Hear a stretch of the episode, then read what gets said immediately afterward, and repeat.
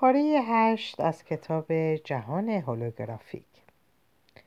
من ترانه تن هولوگرافیک را می‌خوانم. هرگز نخواهید دانست که من که هستم و چه قصدی دارم. اما برای شما تندرستی خواهم بود. والت ویتمن سرود خودم. عاقل مردی 61 ساله که او را فرانک مینامیم پس از معایناتی چند فهمید که گرفتار نوعی سرطان گلوی کم و بیش وخیم است که از پنج درصد هم کمتر احتمال بهبود آن می‌رفت. وزنش از 65 به 50 کیلو تقلیل یافت. به شدت ضعیف شد طوری که حتی آب دهان خود را هم به زحمت فرو می‌داد. تنفس هم برایش مشکل شده بود. پزشکان هم بین خود به بحث و جدل مشغول بودند. بر سر اینکه بالاخره او را تحت اشعه درمانی قرار دهند یا خیر. زیرا این امکان وجود داشت که درمان بیان که چیزی به احتمال زنده ماندن او بیافزاید حالش را بدتر هم بکند سرانجام تصمیم گرفتن اشعه درمانی را انجام دهند. از اقبال بلند فرانک از دکتر او کارول سایمونتون متخصص تشعشعات و رئیس بخش پزشکی مرکز تحقیقات و مشاوره سرطان در داگلاس دالاس تگزاس درخواست شد که درمان در درمان او شرکت داشته باشد. اولین خواسته دکتر سایمونتون این بود که فرانک خود نیز در درمان بیماریش شرکت کند. به او پاره فنون استراحت و ایجاد تصاویر ذهنی که او و همکارانش ابدا کرده بودند آموخت. از آن زمان به بعد هر روز در سه نوبت فرانک تشعشعات وارده را در خیال همچون میلیون ها گلوله انرژی تصور می‌کرد که در حال بمباران کردن سلول های او هستند.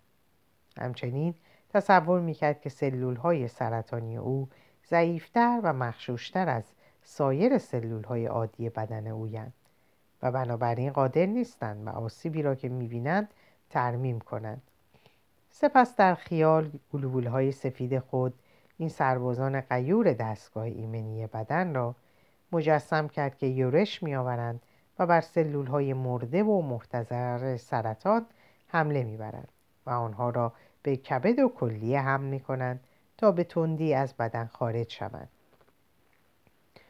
نتایج بسیار شگفتانگیز و به مراتب بیش از آن حدی که حدی بود که معمولا در مواردی رخ می‌دهد که بیمار فقط با اشعه تحت درمان قرار می گیرد. این گونه درمان با اشعه تاثیر معجزه آسایی داشت فرانک دچار هیچ یک از آرزه های جنبی و منفی یعنی زایعات پوستی و اندامی که معمولا پس از این گونه درمان ها روی می دهد نشد. به تدریج وزن و قوای از دست رفته را دوباره به دست آورد و در عرض دو ماه تمام علائم سرطان از بین رفت. سایمونتون معتقد بود که بهبود اعجاب آور فرانک بیش از هر چیز مدیون تمرین های تصویرسازی روزانهش بود. در برنامه های بعدی سایمونتون و همکارانش تکنیک تصویرسازی ذهنی را به 159 بیمار که سرطانشان درمان ناپذیر تشخیص داده شده بود آموختند. معمولا استقامت در برابر سرطان برای چنین بیمارانی دوازده ماه تخمین زده شده. چهار سال بعد 63 تن از بیماران هنوز زنده بودند. از میان آنها 14 تن اصلا نشانی از بیماری نداشتند. سرطان دوازده نفر در حال تحلیل رفتن بود و در 17 تن همچنان ماندگار متوسط زمان استقامت و بقای کل گروه 24 و 4 ماه بود که دو برابر میزان معمول می نمود. از آن زمان به بعد سایمونتون برنامه های مشابهی که همگی به نتایج مطلوب رسیدن به راه انداخت. به رغم کشفیات این چنین امیدوار کننده کار او هنوز از نظر بسیاری کسان جدل آفرین و بحث انگیز است. برای مثال منتقدین چنین استدلال می کنند که افرادی که در برنامه های سایمونتون شرکت می کنند جز بیماران معمولی نیستند. بسیاری به دنبال سایمونتون رفتند تا تنها به قصد فراگیری روش و تکنیک کار او و این خود نشان می‌دهد که آنها پیشا پیش می‌دانستند که دارای روحیه مقاوم و جنگجو هستند با این حال هستند بسیاری دیگر از پژوهشگران که نتایج کار او را موثر و با اهمیت قلمداد کرده و از وی حمایت می کند و خود سایمونتون هم اینک مرکز سرطان سایمونتون را تأسیس کرده که مؤسسه است موفق در ارائه تحقیقات و خدمات درمانی. پاسیفیس پالیسادس. در جنوب کالیفرنیا که مخصوص آموزش تکنیک های تصویرسازی به بیمارانی است که با بیماری های گوناگون دست به گریبانند بهره درمانی از تصویرسازی به گوش مردم هم رسیده و آمارگیری اخیر نشان می‌دهد که این روش چهارمین روش متداول برای درمان سرطان به حساب می آید. از خود می‌پرسیم چگونه تصویری که در ذهن آدمی شکل گرفته می‌تواند بر چیزی به, سخت، به سرسختی و علاج ناپذیری سرطان اثر گذارد.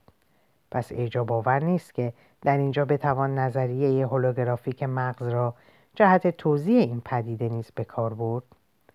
علاوه بر سایمونتون روانشناسی به نام ژان آختربرگ که رئیس تحقیقات و احیای علوم در دانشگاه مرکز علوم بهداشت تگزاس در دالاس و یکی از دانشمندانی است که تکنیک تصویرسازی سیمونتوم را توسعه بخشیده. بر این باور است که کلید این معما را میباید در توانایی های مغز در تصویرسازی هولوگرافیک دانست. همانطور که متذکر شدم تمامی تجربه های بشری در نهایت حکم فرایندهای فیزیولوژیکی عصب را دارند که در مغز انسان صورت می‌گیرد. طبق الگوی هولوگرافیک اینکه ما پاره چیزها نظیر عواطف را همچون واقعیت های درونی و غیر تجربه می کنیم و غیره تجربه می کنیم و آواز پرندگان و اوعوی سگها را به سان واقعیت های بیرونی بدان سبب است که مغز ما وقتی هولوگرام درونیش را که ما به سان واقعیت تجربه کرده ایم میآفریند جای این واقعیت درونی و بیرونی را هم مشخص می کند معهازا همانطور که دیده ایم مغز ما قادر نیست همواره آنچه را که در بیرون است از آنچه باور می کند که در بیرون است از هم تشخیص دهد. و به همین سبب گاه آنها که عضوی را از دست دادند به خطا میپندارند که عضو خیالیشان هنوز در آنجاست. به عبارت دیگر در مغزی که عملکرد هولوگرافیک دارد تصویر به یاد آمده یک چیز همانقدر بر احساسات اثر می‌گذارد که خود آن چیز. مغز همچنین می‌تواند به همان نسبت تأثیر قوی بر فیزیولوژی بدن بگذارد. مثل این حالت که شاید خیلی آن را شخصا تجربه کردند. تصویر مشوقی را در خیال بوسیدند و متوجه افزایش ضربان قلب خود شدند. یا آنها که وقتی خاطره تجربه بسیار وحشت انگیز را به یاد کف دست خود را عرق کرده یافتند. با نگاه اول این واقعیت که بدن قادر نیست همیشه میان رویدادهای واقعی و خیالی تفاوتی قائل شود شاید به, نظر, به نظر غریب بیاید. اما وقتی الگوی هولوگرافیک را به حساب میآوریم وضعیت کمتر شگفتآور می شود زیرا این الگو به ما می‌گوید که تمامی تجربه ها خواه واقعی خواه خیالی به یک زبان کلی امواج مغزی که به وجهی هولوگرافیک سازمان یافته فرو کاسته می شود یا آنطور که آختربرگ می‌گوید وقتی تصاویر به شیوه هولوگرافیک دیده می شوند نتیجه منطقیش تاثیر بسیار قوی آن است بر کارکردها و وظایف جسمانی. پس تصویر رفتار و کردار و ویژگی های زیست شناختی همه اینها وجوه مشترک یک پدیده واحدند بوهم از ایده نظم مستطر خود یعنی سطح عمیقتر و لامکان وجود که تمامی جهان ما از آن سرچشمه گرفته بهره می‌برد تا این احساس را بیان کند که هر کنشی از نیتی در نظم مستطر سرچشمه می‌گیرد. تخیل همان پیدایش آفرینش شکل است. همان چیزی است که در بردارنده نیت و ذرات همه حرکاتی است که برای وقوع آن لازم است و بر بدن اثر می‌گذارد و الی آخر. تا همانطور که آفرینش از سطوح پیچیده تر نظم مستطر به دانسان شکل می‌گیرد تخیل نیز از میان آنها گذر کرده در نظم نامستتر متجلی شود. به عبارت دیگر در نظم مستتر مثل خود مغز تخیل و واقعیت در نهایت از هم تشخیص ناپذیرند.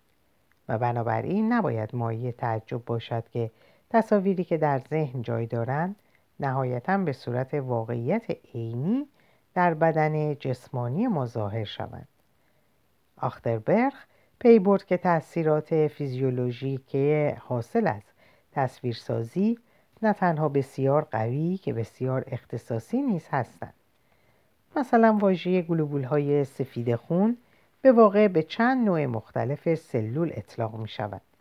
در یکی از آزمایش ها خانم آختربرگ خواست ببیند که می تواند افراد را چنان تعلیم دهد که فقط بتوانند یک نوع گلوبول سفید خاص را در بدن افزایش دهند بدین منظور به تعدادی از دانشجویان آموخت که چگونه تصویر گلوبول سفیدی به نام نوتروفیل را که میان گلوبول های سفید از همه بیشتر است در ذهن مجسم کنند و به گروه بعدی آموخت تصویر سلول های تی را که وظیفه خاص دارند در خیال مجسم کنند. سرانجام در آخر آزمایش معلوم شد آنها که تصویر نوتروفیل را در خیال دیدند گلوبول های نوتروفیل بدن آنها افزایش قابل توجهی نشان داده و تغییری در سلول های تی آنها به وجود نیامده است. برعکس آنها که بر سلول تی متمرکز شدند سلول های تی خونشان کاملا افزایش یافته ولی تعداد نوتروفیل هایشان تغییری نکرده است. خانم آختربرخ می‌گوید که ایمان و اعتقاد نیز در سلامت شخص بسیار موثر است. تقریبا همه آنهایی که با جهان پزشکی سر و کار دارند لاقل یکی از این داستانها را شنیدند که بیماری را که به علت بیماری کشندهش جوابش کرده بودند تا بمیرد نمرده چون اعتقاد دیگری داشته و کاملا بهبود یافته و پزشکان را به حیرت انداخته. این خانم در کتاب بسیار افسون کنندهش تصویرسازی در درمان از چند برخورد شخصی با این گونه موارد سخن می‌گوید. در یکی از آنها زنی فلج را که به هنگام ویزیت در حال اغما بوده و در او تومور مغزی بزرگی را تشخیص داده بودند تحت عمل جراحی قرار دادند تا به اصطلاح تومورش را کوچک کنند. یعنی تا آن حد که زیانبار نباشد بردارند. ولی از آنجا که بیمار در شرف مردن بوده بیان که او را اشعه درمانی یا شیمی درمانی کنند جوابش کردند. این خانم به جای اینکه فورا بمیرد زنده مانده و هر روز قویتر شده. و خانم آختربرگ نیز به عنوان پزشک وی هر روز پیشرفت او را در مونیتور دنبال می‌کرده و در انتهای ماه شانزدهم متوجه شده که آن خانم دیگر هیچ نشانی از بیماری سرطان در بدن ندارد. چرا چنین شده؟ گرچه این خانم از هوش و ذکاوت عادی بی بهره بود بی بهره نبوده تحصیلات چندانی نداشته و لذا معنای واژه تومور و ندای مرگاوری را که از آن به گوش می رسیده در نمیافته. آختربرگ می‌گوید بنابراین وی اصلا قبول نداشته که دارد میمیرد و با همان حس اعتماد به نفس و عزم راسخی که در زندگی برای غلبه بر هر گونه بیماری سراغ داشته بر سرطانش غلبه کرده وقتی خانم آختربرگ آخرین بار او را دیده این خانم دیگر هیچ نشانی از فلج پا هم نداشته اسای خود را به دور انداخته و حتی چند بار هم رقصیده. آختربرگ مدعی است که افراد عقب افتاده ذهنی و از لحاظ عاطفی مختل یعنی کسانی که از درک حکم مرگی که جامعه برای بیمار سرطانی صادر می کند عاجزند نیز از نظر میزان ابتلا به این بیماری در حد پایینتری قرار دارند. در یک دوره چهار ساله در تگزاس که تنها حدود چهار درصد از مرگ و میرهای این دو گروه از سرطان بوده در حالی که متوسط مرگ و میرهای ناشی از سرطان در این ایالت بین 15 تا 18 درصد است. اعجاب باور است که بین سالهای 1925 تا 1978 حتی یک مورد سرطان سرطان خون هم دیده و گزارش نشده. مطالعات و بررسی هایی که در ایالات متحده به طور کلی و نیز کشورهای دیگری نظیر انگلستان، یونان و رومانی صورت گرفته نتایج مشابهی داشته است. به دلیل این اکتشافات و نظایر آنهاست که به نظر آختربرگ هر کس که مریض است حتی یک سرماخوردگی عادی میباید تا آنجا که می‌تواند هولوگرام های عصب سلامتی را فرا خواند در هیئت اعتقادات تصاویری از حالت خوب و خوش و با خود و محیط هماهنگ بودن و نیز در هیئت تصاویری از کارکردهای خاص مسئولیت که در حال فعال شدنند. از نظر دکتر آختربرگ ما میباید در عین حال هر گونه اعتقاد و تصویری را که برای سلامتی ما نتایج منفی به بار میآورد نیز از خود دور کنیم. و به این امر واقف شویم که هولوگرام های بدن ما چیزی بیش از تصاویرند و حاوی انبوهی از اطلاعات نوع دیگر هستند از قبیل فهم و ادراک و تعبیر و تفسیر اقلانی تعصبات خداگاه و ناخداگاه ترسها امیدها نگرانیها و غیره. توصیه آختربرگ را مبنی بر اینکه ما میباید خود را از قید تصاویر منفی رها سازیم می‌توان راحت پذیرفت. زیرا شواهدی در دست است که ثابت می‌کند تصویرسازی می‌تواند هم بیماری را درمان کند و هم آن را سبب شود. برنیزیگل در کتاب عشق پزشکی و معجزات می‌گوید که اغلب با مواردی روبرو می شود که در آن تصویرهای ذهنی که بیماران به کار می‌برند تا خود و زندگیشان را توصیف کنند به نظر در تحقق و خلق شرایط زندگی آنها موثر است. برای مثال می‌توان از مورد زنی بیمار که میباید جراحی سینه می‌کرد سخن گفت که به دکتر گفته بود حس می کند نیاز دارد که چیزی را از روی قفسه سینهش بردارد. بیمار دیگری که دچار سرطان مغز و استخوان مضاعف در استخوانهای پشت خود بود می گفت همیشه مرا آدمی می دانستند بدون مهره پشت و مردی هم بود که نوعی سرطان هنجره داشت چرا که پدرش در دوران طفولیت مدام او را با فشار دادن گلو و فریاد خفشو تنبیه کرده بود. گاه نسبت میان تصویر و بیماری چنان واضح و آشکار است که نمی‌توان به درستی فهمید که چرا به چشم خود بیمار چنین نمیآید. مثلا روانپزشکی که خود تحت عمل جراحی قرار گرفته و چندین سانتیمتر از روده فاسد و مرده او را جدا کرده و بیرون آورده بودند به آقای زیگل گفته بود خوشحالم که شما جراح من هستید. چند وقتی که تحت بررسی های آموزشی بودم مرا به جایی رساندند که دیگر نمی توانستم گندی را که هر دم بالا می‌زد تحمل کنم یا همه کسافتی را که به حلقومم فرو می کردند حزم کنم. مواردی از این دست زیگ را متقاعد ساخته که همه امراض لاقل تا حدی اول از همه در ذهن انسان است که ریشه می‌گیرد ولی تصور تصور نمی کند این خصلت باعث شود که امراض همگی روان، جسمانی یا غیر واقعی باشند. زیگل ترجیح می دهد بگوید که امراض واجد اعتبار جسمانی هستند. اصطلاحی که بوهم وضع کرده تا جوهر این رابطه را بهتر نمادین کند و واژه یونانی سوما یعنی بدن گرفته شده. اینکه اصل و ریشه تمامی بیماری ها در ذهن است. زیگل را آشفته و مضطرب نمی کند بلکه او برای او نشانه امید و خوشبینی است. و نمایانگر اینکه اگر کسی آنقدر قوی باشد که بتواند مرض و بیماری تولید کند پس قدرت آن را هم دارد که مولد سلامت و بهبودی باشد. پیوند میان تصویر و بیماری چنان قوی و محکم است که حتی می‌توان از تصویرسازی در جهت پیشبینی چشمانداز بقا و سلامت بیمار بهره بود در آزمایش مهم دیگری سایمونات سایمونت سایمونتون زنش استفانی خانم آختربرگ و روانشناسی به نام جی فرانکلالیس روی 126 مبتلا به سرطان پیشرفته آزمایش خون انجام دادم و بعد همان بیماران را تحت پاره آزمایش های روانشناسی قرار دادند از جمله اینکه بیماران را واداشتند تا تصاویری از خودشان از سرطانشان نحوه مداوا و دستگاه های ایمنیشان طراحی کنند.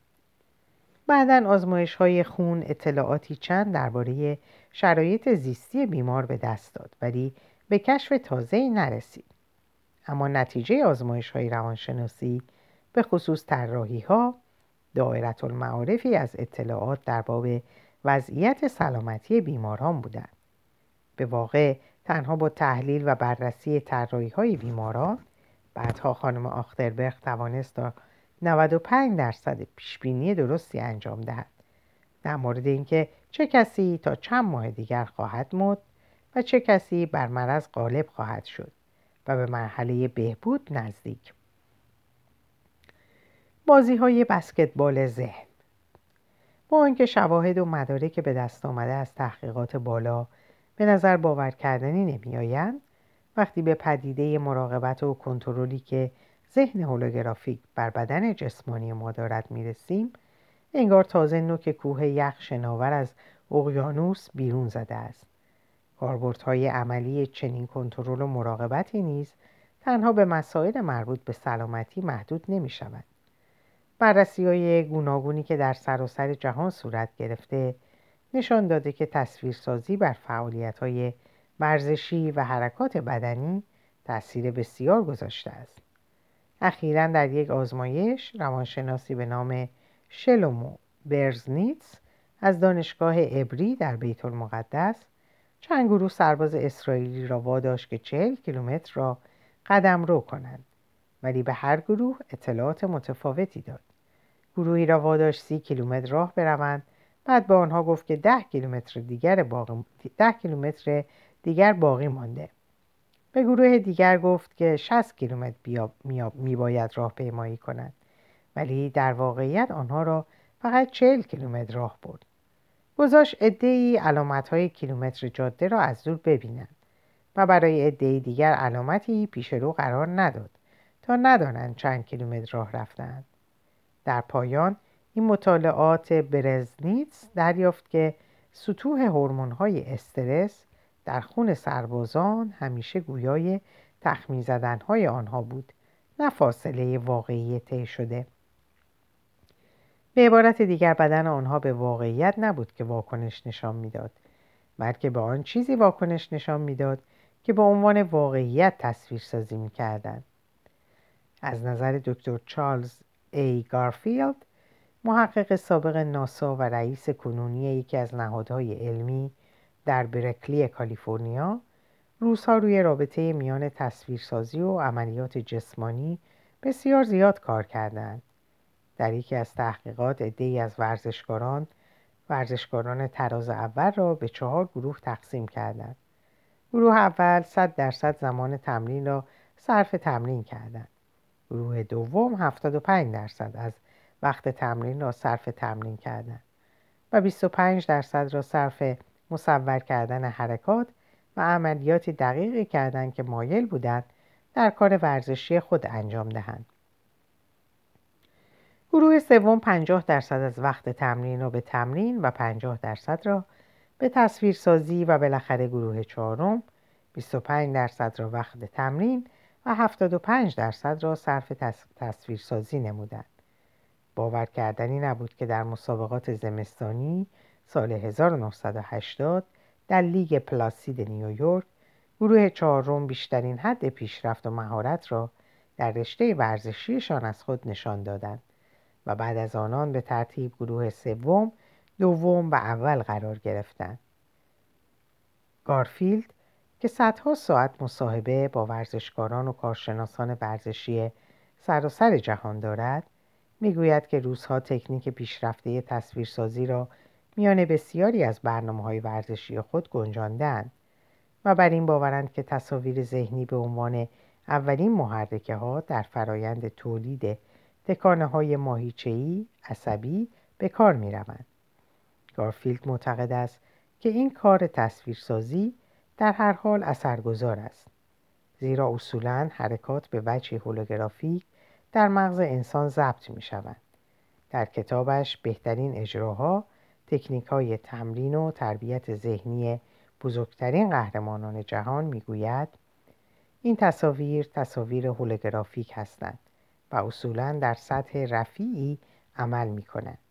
سازوکار تصویرسازی هولوگرافیک شما را قادر می‌سازد به سرعت مسائل فضایی را حل کنید مسائلی از قبیل سرهم کردن یک دستگاه پیچیده یا مشخص کردن حرکات طراحی شده یک رقص یا دیدن تصاویر بسری بازی های گوناگون در ذهن خود روانشناس استرالیایی آلن ریچاردسون با بازیکنان تیم بسکتبال به همین نتایج رسیده است. او سه گروه بازیکنان بسکتبال را انتخاب کرد و از بابت توانایی پرتابهای پرتابهای آزاد توپ به طرف سبد مورد آزمایش قرار داد. به گروه اول آموخت که روزی 20 دقیقه تمرین پرتاب تمرین پرتاب آزاد کنند و به گروه دوم گفت که اصلا تمرین نکنند. و گروه سوم را واداشت روزی 20 دقیقه. صرف تصویرسازی از بهترین پرتاب به طرف سبد کنند همانطور که انتظار می‌رفت گروهی که تمرین نکرده بود پیشرفتی نشان ندادند. گروه اول 24 درصد پیشرفت نشان داد ولی گروه سوم به یمن استفاده از قدرت تصویرسازی به طور حیرت آوری 23 درصد پیشرفت نشان داد. تقریبا به همان اندازه گروهی که تمرین کرده بود. در اینجا به پایان این پاره می‌رسم. اوقات خوب و خوشی رو داشته باشین و به خدا میسپارمتون. خدا نگهدارتون باشه.